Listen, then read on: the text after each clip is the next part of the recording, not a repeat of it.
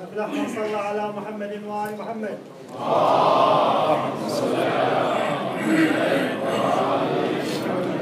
ثاني يرحمكم الله.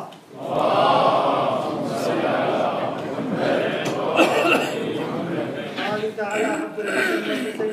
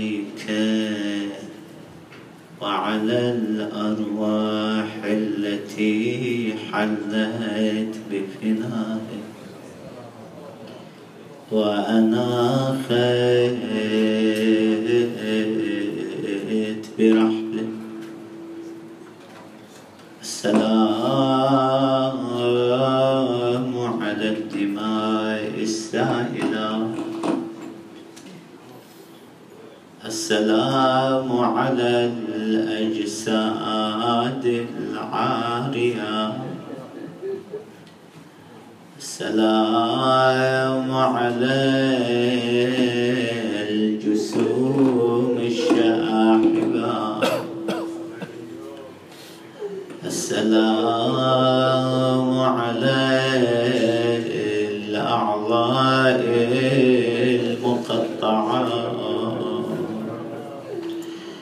السلام على الشفاء الذابلة.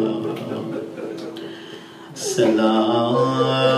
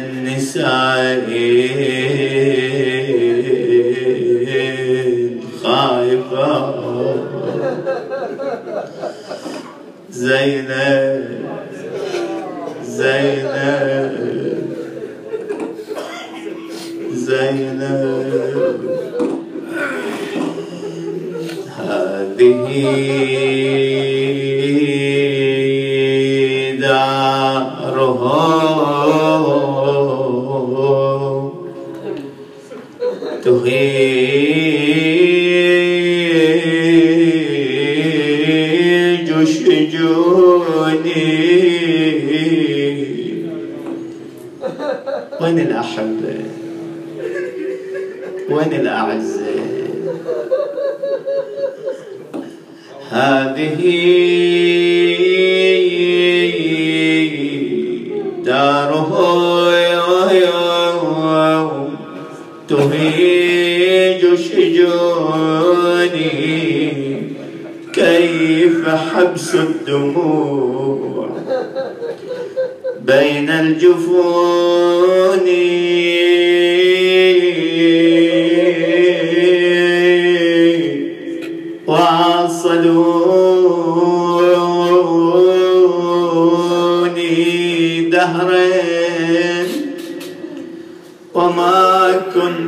أدري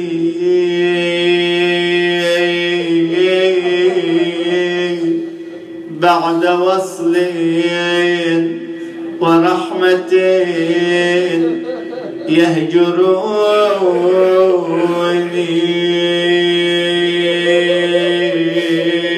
ودعوني. كم ودعنا من الأحبة ودعوني.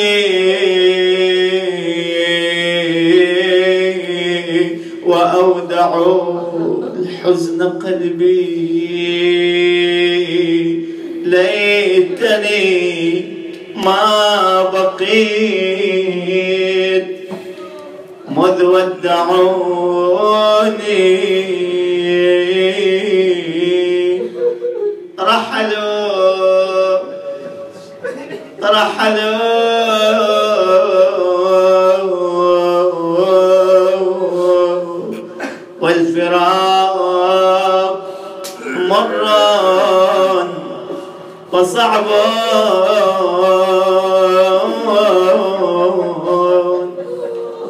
وبما لا أطيقه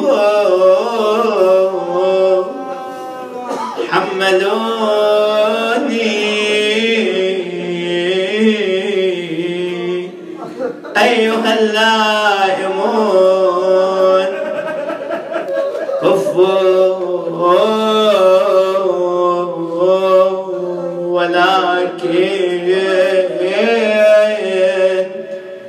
بمصاب ابن فاطمة. هذا السلوى. هذا العزاء. أيها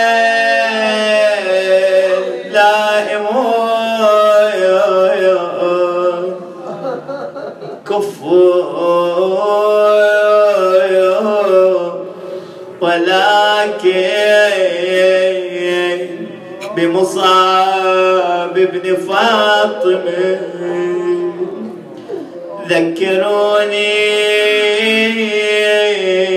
تلك ذكرى بها تهون الرزايا.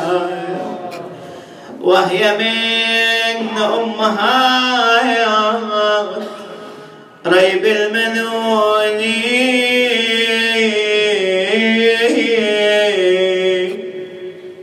تركت زينب تنادي حسينا تركت زينب تنادي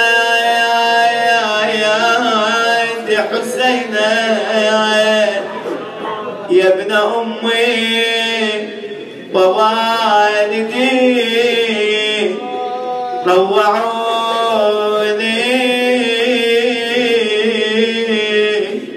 أخي حسين غيرتني مصائب الطف حتى إن من يعرفون لم يعرفوني. طاحت على قبره. تمددت على قبر الحسين طولا بطول. قل له أخوي أبو علي أقعد أقعد. قل له اخويا أنا واللي ذوبني ونحلني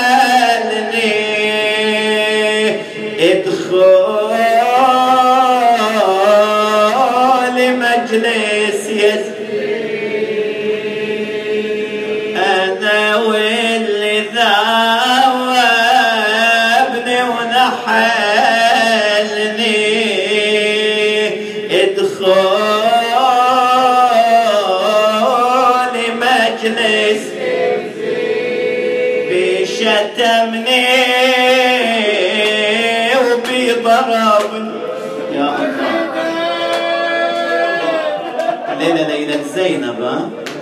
بشتمني وبضربني. وسامني سام العبد. إذا القلب تسمع اسمع اسمع. وخيد عود الخيزران.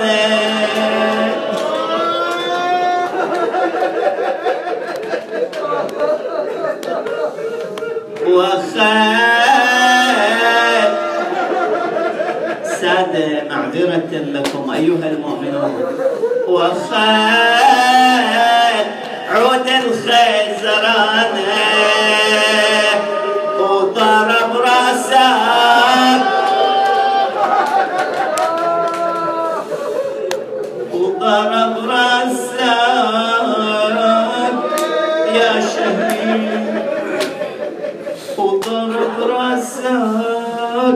يا شن بين ناس راني ويهودي يزيد هذه فعله. هذا حالي شلون حالك بالعجل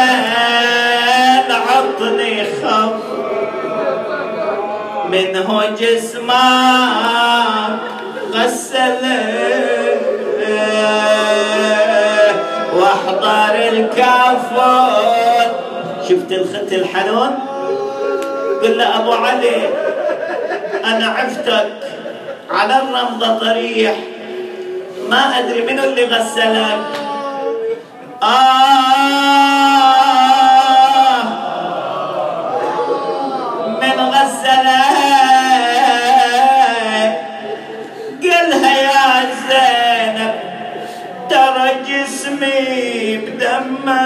غسلوه والكفن بالأعوجية. والكفن بالأعوجية. داس صدري ورط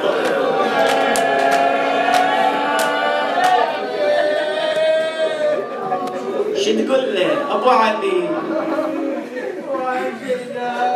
أنا لا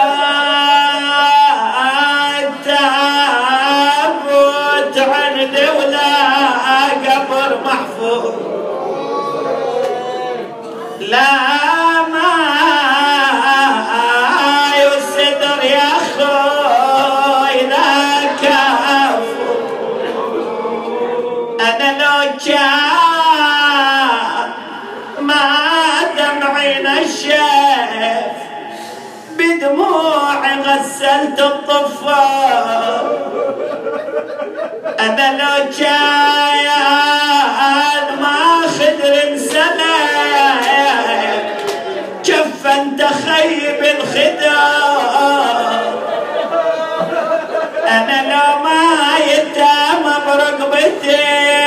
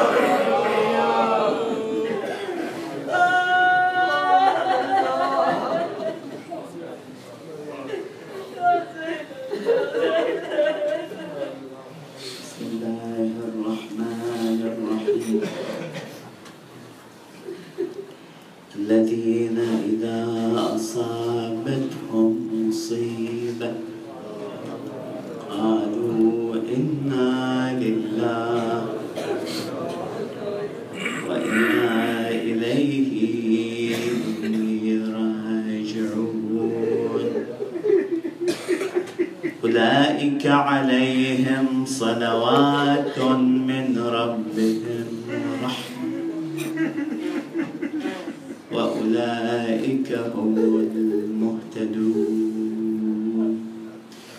إلى روح فقيدنا الغالي الحاج أبي تيسير وإلى أرواح أسلافه وإلى أرواح أمواتنا وأمواتكم موتى المؤمنين والمؤمنات من شيعة أمير المؤمنين رحم الله من يقرأ الفاتحة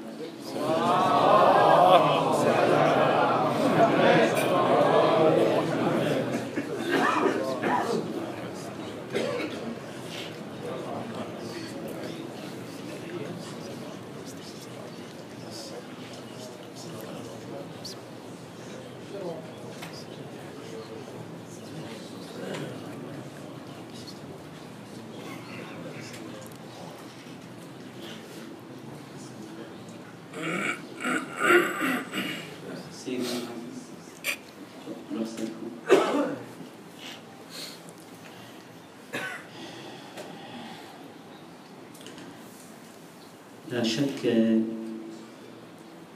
ولا ريب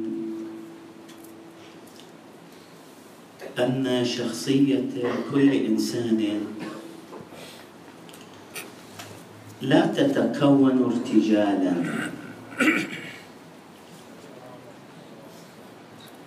ولا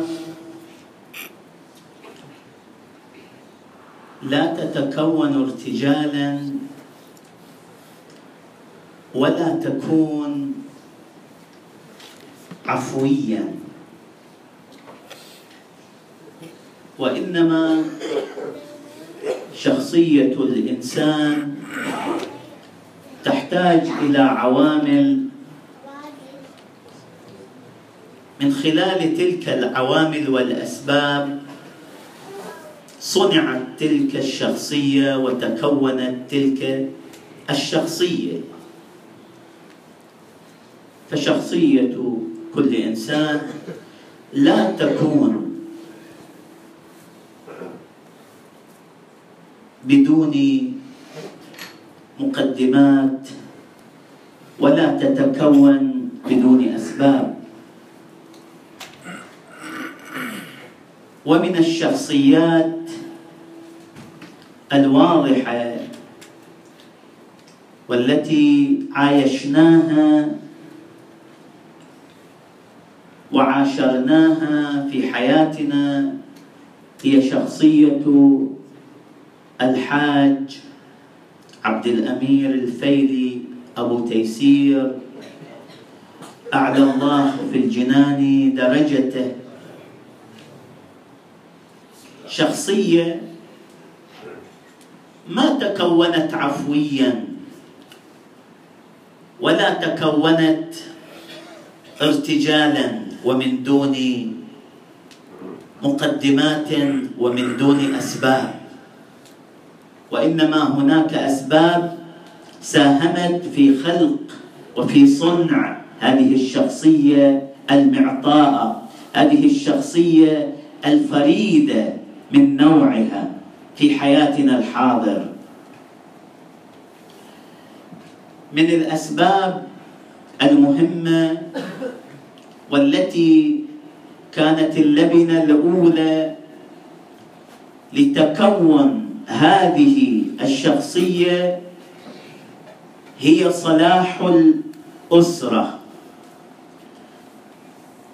الأسرة حينما تكون أسرة صالحة الأسرة حينما تكون أسرة تعيش الأجواء الإيمانية وتعيش حالة القرب من الله سبحانه وتعالى تكون عاملا مهما في صلاح أفرادها.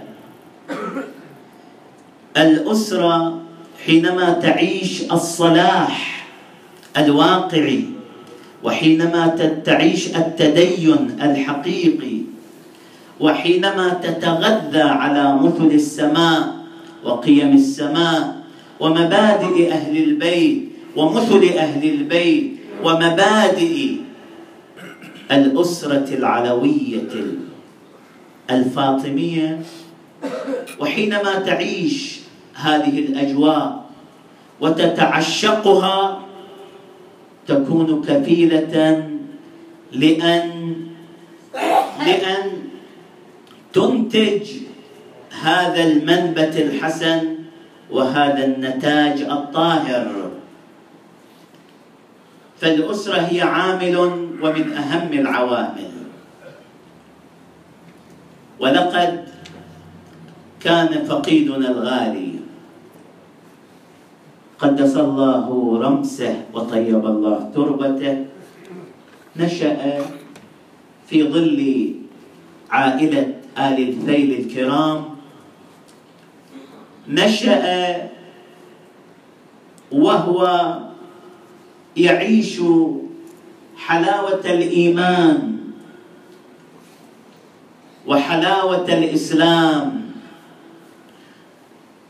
نشأ وهو في أكناف أبيه المقدس العلامة الشيخ حسين الشيخ حسين بن محمد حسين الفيلي. شيخ حسين ولد سنة 1322 للهجرة.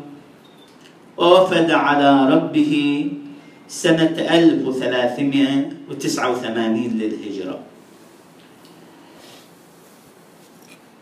سكن كربلاء وتتلمذ على فضلائها وعلمائها وفي مقدمتهم العالم الكبير الميرزا موسى الإحقاقي. قدس الله تربته ومن بعده أيضا الميرزا علي. طيب الله رمسه وتتلمذ أيضا هنا في الكويت على خطيب يعرف بملا عابدين. وتتلمذ على غيرهم أيضا. في الكويت إلى قرابة 1364 شد رحاله إلى النجف الأشرف وأخذ من نميرها وتغذى من علمها وفيضها ثم رجع إلى موطنه الأصلي الكويت وكيلا شرعيا عن المرجع الكبير في زمانه المقدس السيد محسن الحكيم. طيب الله تربته. وقد خصه بوكالة في الأمور الحسبية وجاء فيها ألا وإن الشيخ العالم الفاضل والمهذب الكامل. هذه عبارات صادرة عن مرجع عصره. القديس الأكبر أنذاك المقدس الأعظم سيد محسن الحكيم. وبعد ذلك أيضا أمضى وكالته السيد الخوئي. قدس الله سره. فالحاج أبو تيسير عاش في أكناف هؤلاء العلماء من عفوا في أكناف من عاش وتربى على أجواء العلم والعلماء. شيخ حسين الفيلي تربى على يد هؤلاء العلماء الكبار عاشرهم عايشهم استفاد منهم أخذ منهم علومه آدابه مثله قيمه دينه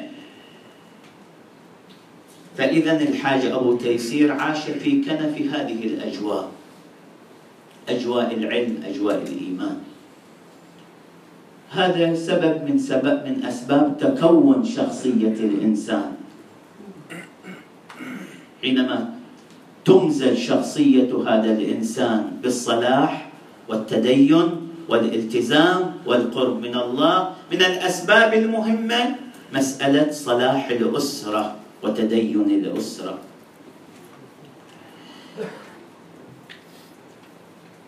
اثنين من أسباب صلاح ومن أسباب تكون شخصية الإنسان القرب من القرآن. حينما يكون الإنسان قريبا من القرآن وحينما يعيش أجواء القرآن وحينما يعيش معارف القرآن طبيعي يتأثر بهذه الأجواء الإيمانية الإلهية. فتبنى شخصيته وتنمو. أيضا حينما يعيش الإنسان بالقرب من العلماء. هذا أيضا سبب من أسباب تكون شخصية الإنسان. طبعا شيء مهم في شخصية أبي تيسير ألا وهي أنه يحمل روح الأبوة العطوفة. روح الأبوة هذه روح خاصة. ما ممكن أن نستجليها في كل إنسان وفي كل شخص. ولكن كانت متجلية بأبهى صورها في فقيدنا الغالي. كان حقا وحقيقه ابا حانيا. من عايشه من خالطه من عاش معه يستشعر يستشعر هذه الروح الحانية يتلمس منه الكلمات العطوفة. نعم يتحسس منه الدمعة الحزينة على كل ضعيف. وعلى كل محروم وعلى كل مظلوم.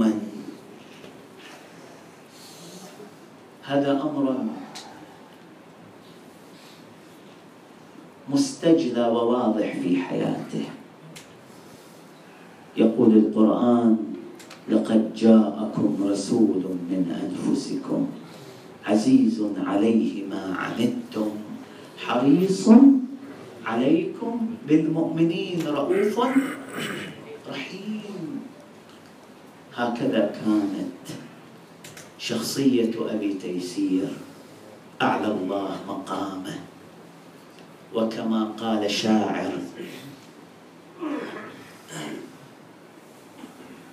أنا الرجل المملوء.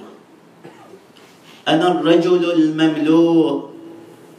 عطفا ورحمة يحل الورى والطير عندي بموضعي وأحنو على الباكي أكفكف دمعه وأسقي الظمأ إن عز ماء بأدمعي طلعت على الدنيا بحب موزع على كل مخلوق حقير وأرفعي.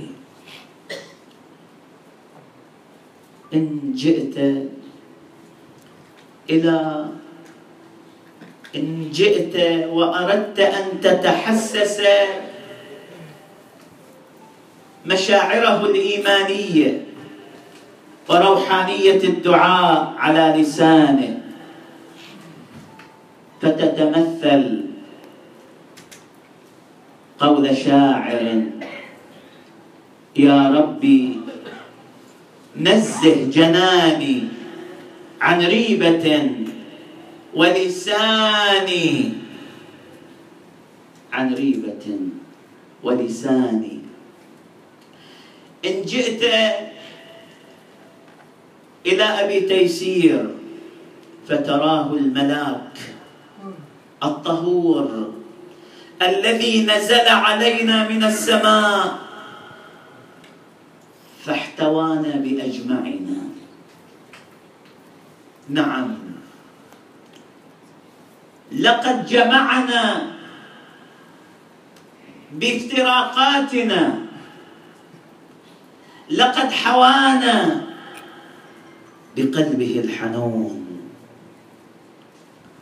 فأتمثل قول الشاعر. على ماذا؟ على ماذا التنابل والشجار؟ ونحن الصبح ينسخه ينسخه النهار. ونحن الصبح ينسخه. النهار نعم. أبو تيسير. جمع الأطياف وجمع المتناقضات. بذلك القلب الصغير المملوء طهر المملوء حياه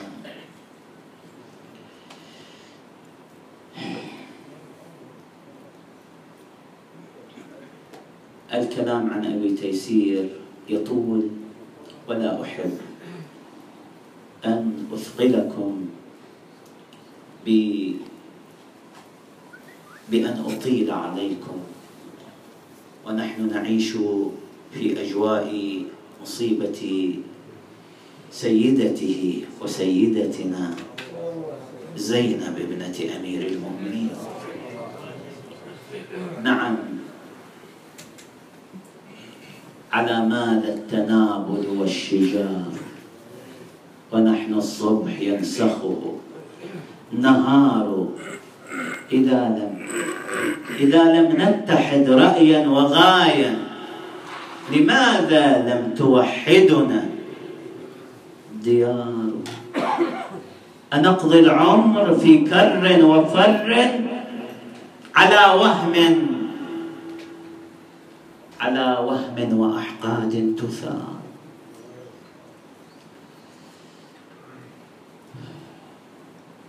وإن جئت أتذكر أبا تيسير. وأقف مؤبنا. وأقف مؤبنا. وأنا أحتضن تراب قبره الطاهر. وألثمه ناعيا باكيا بعد أن صدمني خبر النعي وخبر الرحيل. فجلست على قبره قارئا لروحه الفاتحة. فتصورت قول شاعر محلق يقول أأنت وراء القبر حقا؟ أقامة من الضوء. يقوى أن يصادرها قبر. رحمك الله يا أبا تيسير. حشرك الله مع محمد وآل محمد. لا زلت لا زلت ذاكرا لك صباحا ومساء. نعم حق علينا أن نستذكر مثل هذا أن نعيد ذكراه لا سنة ولا عشر. بل نجعله حاضرا في كل حياتنا لأن حياته كانت حياة الإيمان حياة الإسلام. حياته كانت معطاء بمثل الإسلام. وقيم الإسلام. نسأل الله أن يختم لنا وله بالخيرات. اللهم اختم لنا بخير اللهم أرنا وجه أبي تيسير حين نلقاك. أرنا وجهه برؤيتنا بوجه مولانا أمير المؤمنين الذين الذي عشنا في ظلاله هذه الأيام وعشنا مولده الشريف. وكما قال شاعر لا عذب الله أمي إنها شربت من خير ثدي حباه الله بالمنن وأرضعتني بإيمان على ثقة. حب الوصي وغذتني في اللبن وكان لي والد يهوى أبا حسن في حبه صادق في السر والعلن أبي وأمي بحبل المرتضى اعتصما. فصرت من ذي وذا أهوى أبا حسن فسلام الله على روحك الطيبة يا أبا تيسير. نسأل الله وإياك أن يرزقنا شفاعة مولاك أمير المؤمنين. وهذه وهذه اللحظات. ونحن نعيش ذكراك يا أبا تيسير. نحن نعيش الذكرى المؤلمة وذكرى ممضة على قلوبنا جميعا. ألا وهي ذكرى ارتحال سيدتنا ومولاتنا زينب وابنة علي. زينب وما أدراك ما زينب. كثير منا لا يعرف عن زينب إلا زينب الباكية إلا زينب الحزينة.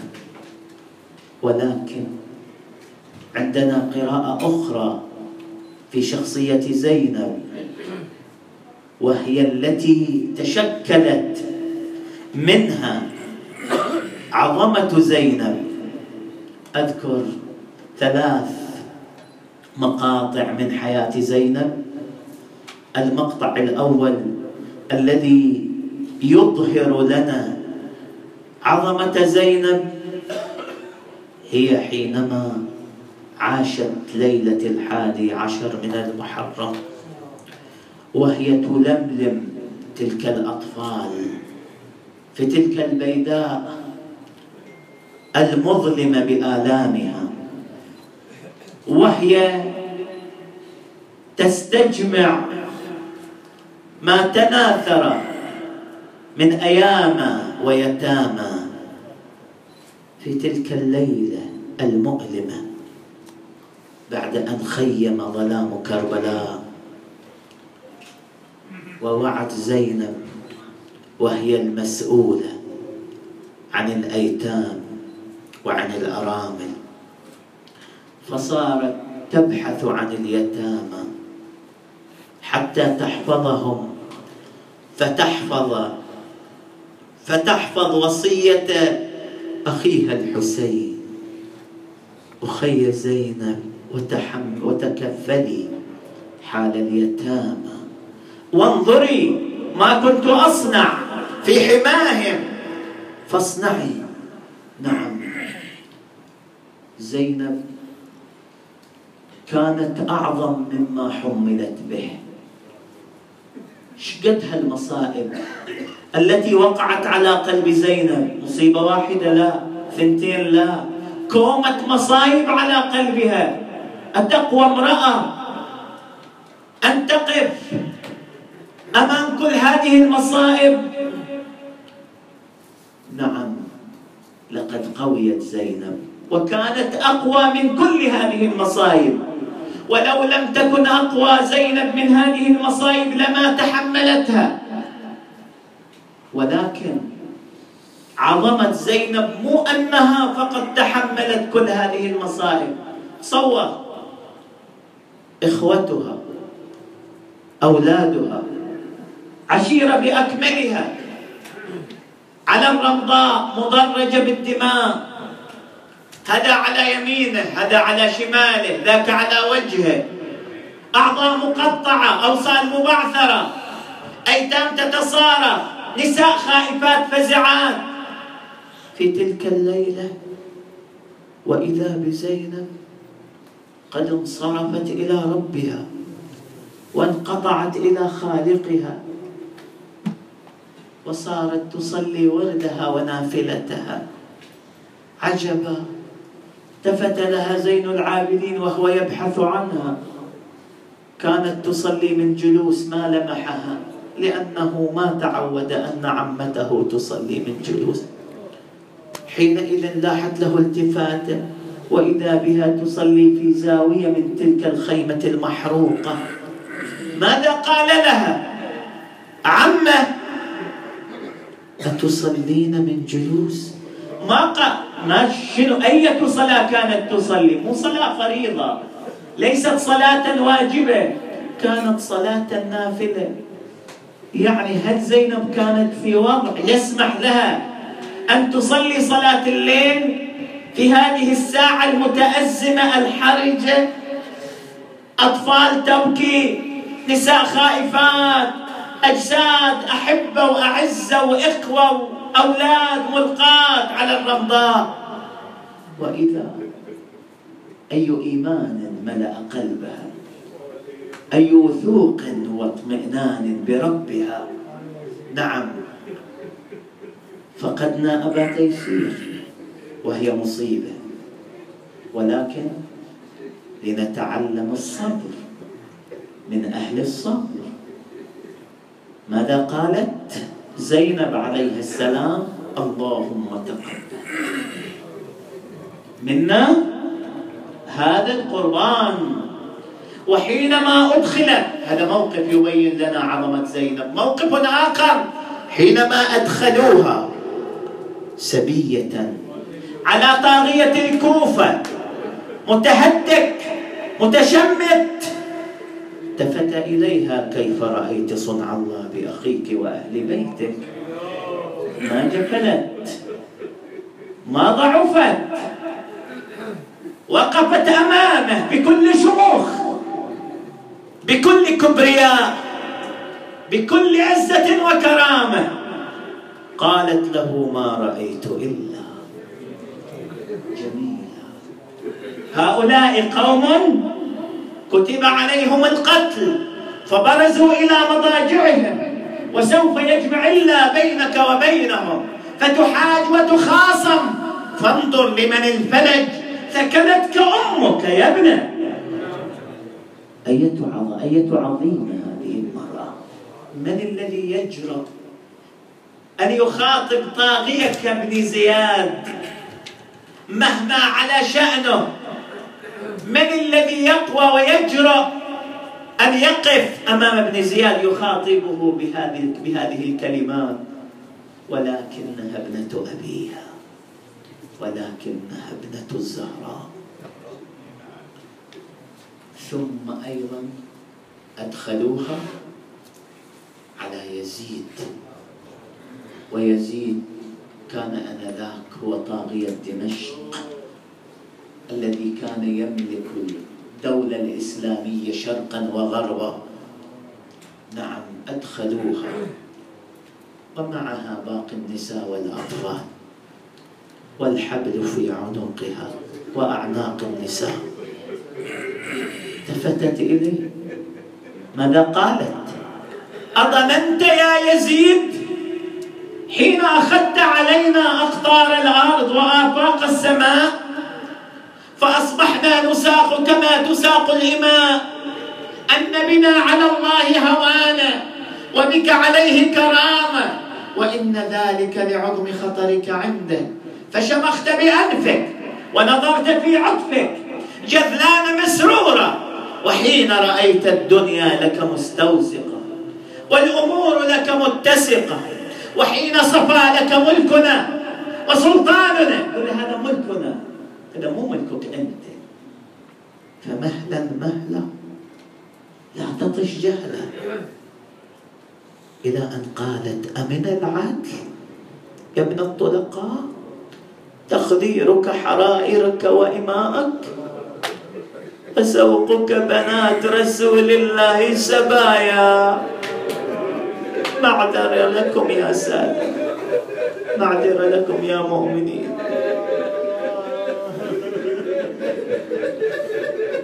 قد هتكت ستورهن وأبديت وجوههن تحدو بهن الأعداء من بلد إلى بلد ويستشرفهن أهل المناهل والمناقل ويتصفح وجوههن القريب والبعيد. والدني والشريف. ليس لهن من حماتهن حمي ولا من رجالهن ولي. ثم تقول غير متأثم ولا مستعظم لأهلوا استهلوا فرحا. ثم قالوا يا يزيد لا تشل منحنيا على ثنايا ابي عبد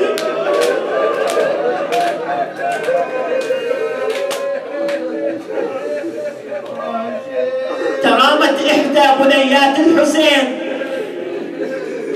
وقفت على قدميها مدت نواظرها يمينا شمال تسمع صوت لكن هذا الصوت على ماذا؟ ما تدري.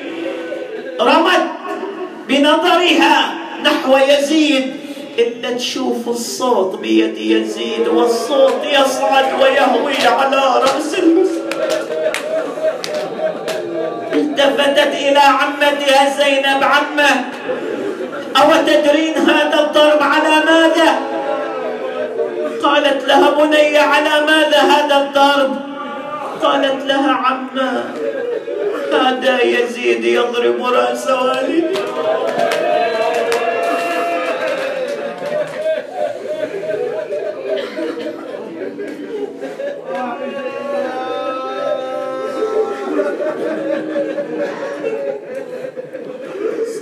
شباب أهل الجنة. تنكصها بمخصرتك فوالله ما فريت إلا جلدك. وما حززت إلا لحمك. ثم قالت ولئن جرت علي الدوام يعني تقول إيش جابني. مجلسي يا سيدي. لكن شو سوى تسامع سيد حيدر الحل شو يقول؟ مشى الدهر يوم الطف أعمى. مشى الدهر ويا زينب يوم الطف أعمى. أنت شايف؟ شايف الزمن إذا يمشي وياك أعمى. شو يسوي بيك؟ سيد حيدر اختصر مصايب زينب في هذا البيت. مشى الدهر يوم الطف أعمى فلم يجد عمادا لها. إلا وفيه تعثر ولئن جرت علي الدواعي. مخاطبته إني لا أستصغر قدرك وأستعظم تقريعك وأستكثر توبيخك لكن العيون عبراء والصدور. حراء المصيبة يوم وصلت المدينة.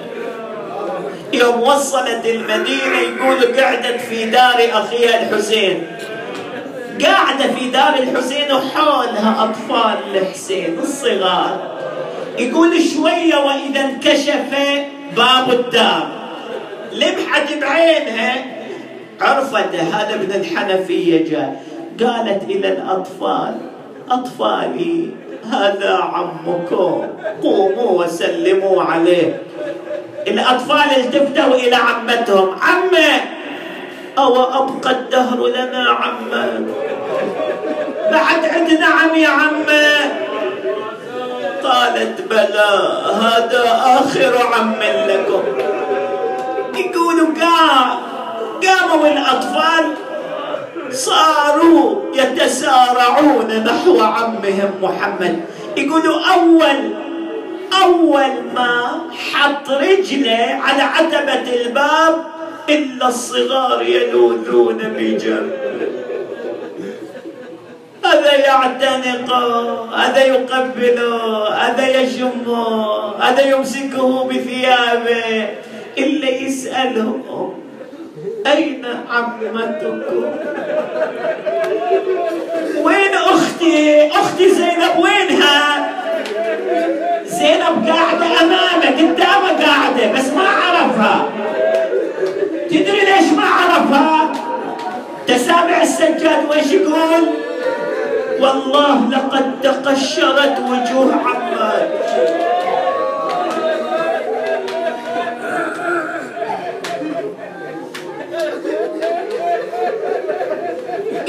لعان ترى هذه عمتنا شوف هذه القاعدة. شوف دي القاعدة اللي مخلية راسها بين ركبتيها وهي تصيح ترى هذه عمتنا اجا وقف على راسه. أو انت زينب الهاشمية؟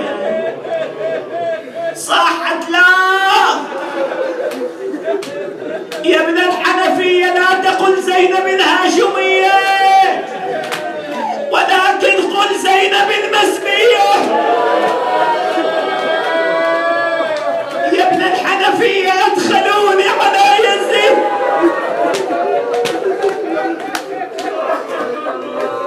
والحبل في عنقي. قلنا وقفنا باب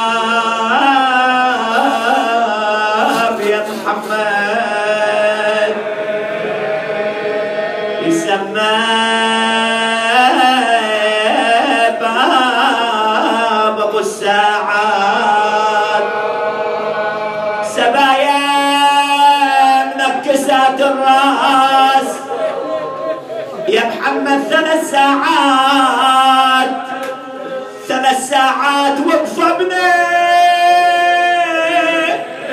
وكل الناس تنظرنا. ناس منهم تسبنا. وناس تصفد الراحة. يا محمد جنت وينك ما يا أخويا بيك نخانا لحتى بحت الأصوات. قلها يا زينب لا تعتبينا يا زينب ويش بيدينا؟ لو سمعنا الندى جينا وهدمنا باب أبو الساعات.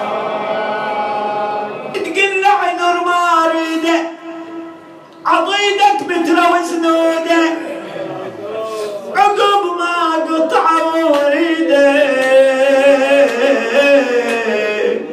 أخبرك ذبح ذبح الشاة.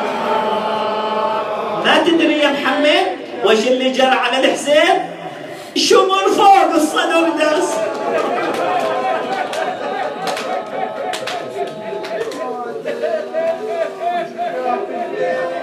Show Shumaya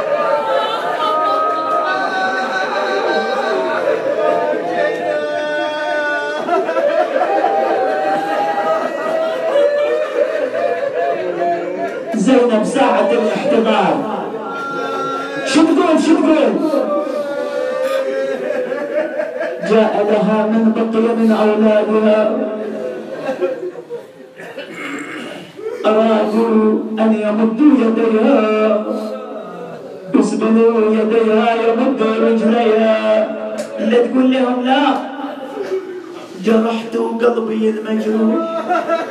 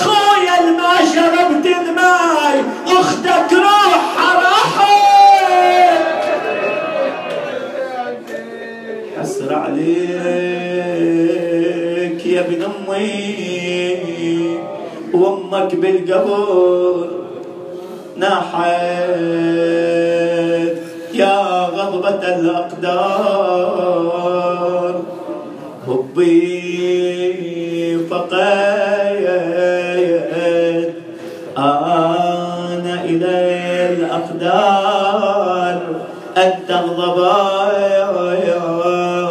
إن التي يسلف أستارها جبريل حسرى في وثاق السباق. خواضع بين العدا. ذلة الأسر لها مهربا. تود لو أن الدجى سرمدا لما عن النار لما عن الرائي لها غيبا. وعندنا الصبح دعيت من أسان يا صبح لا أهلي ولا يا مرحبا. يا أبديت يا صبح لنا يا أوجهين لها. جلال الله قد حجبا اللهم صل على محمد وآل محمد. اللهم إنا نسألك بجاه سيدتنا ومولاتنا زينب أم المصائب.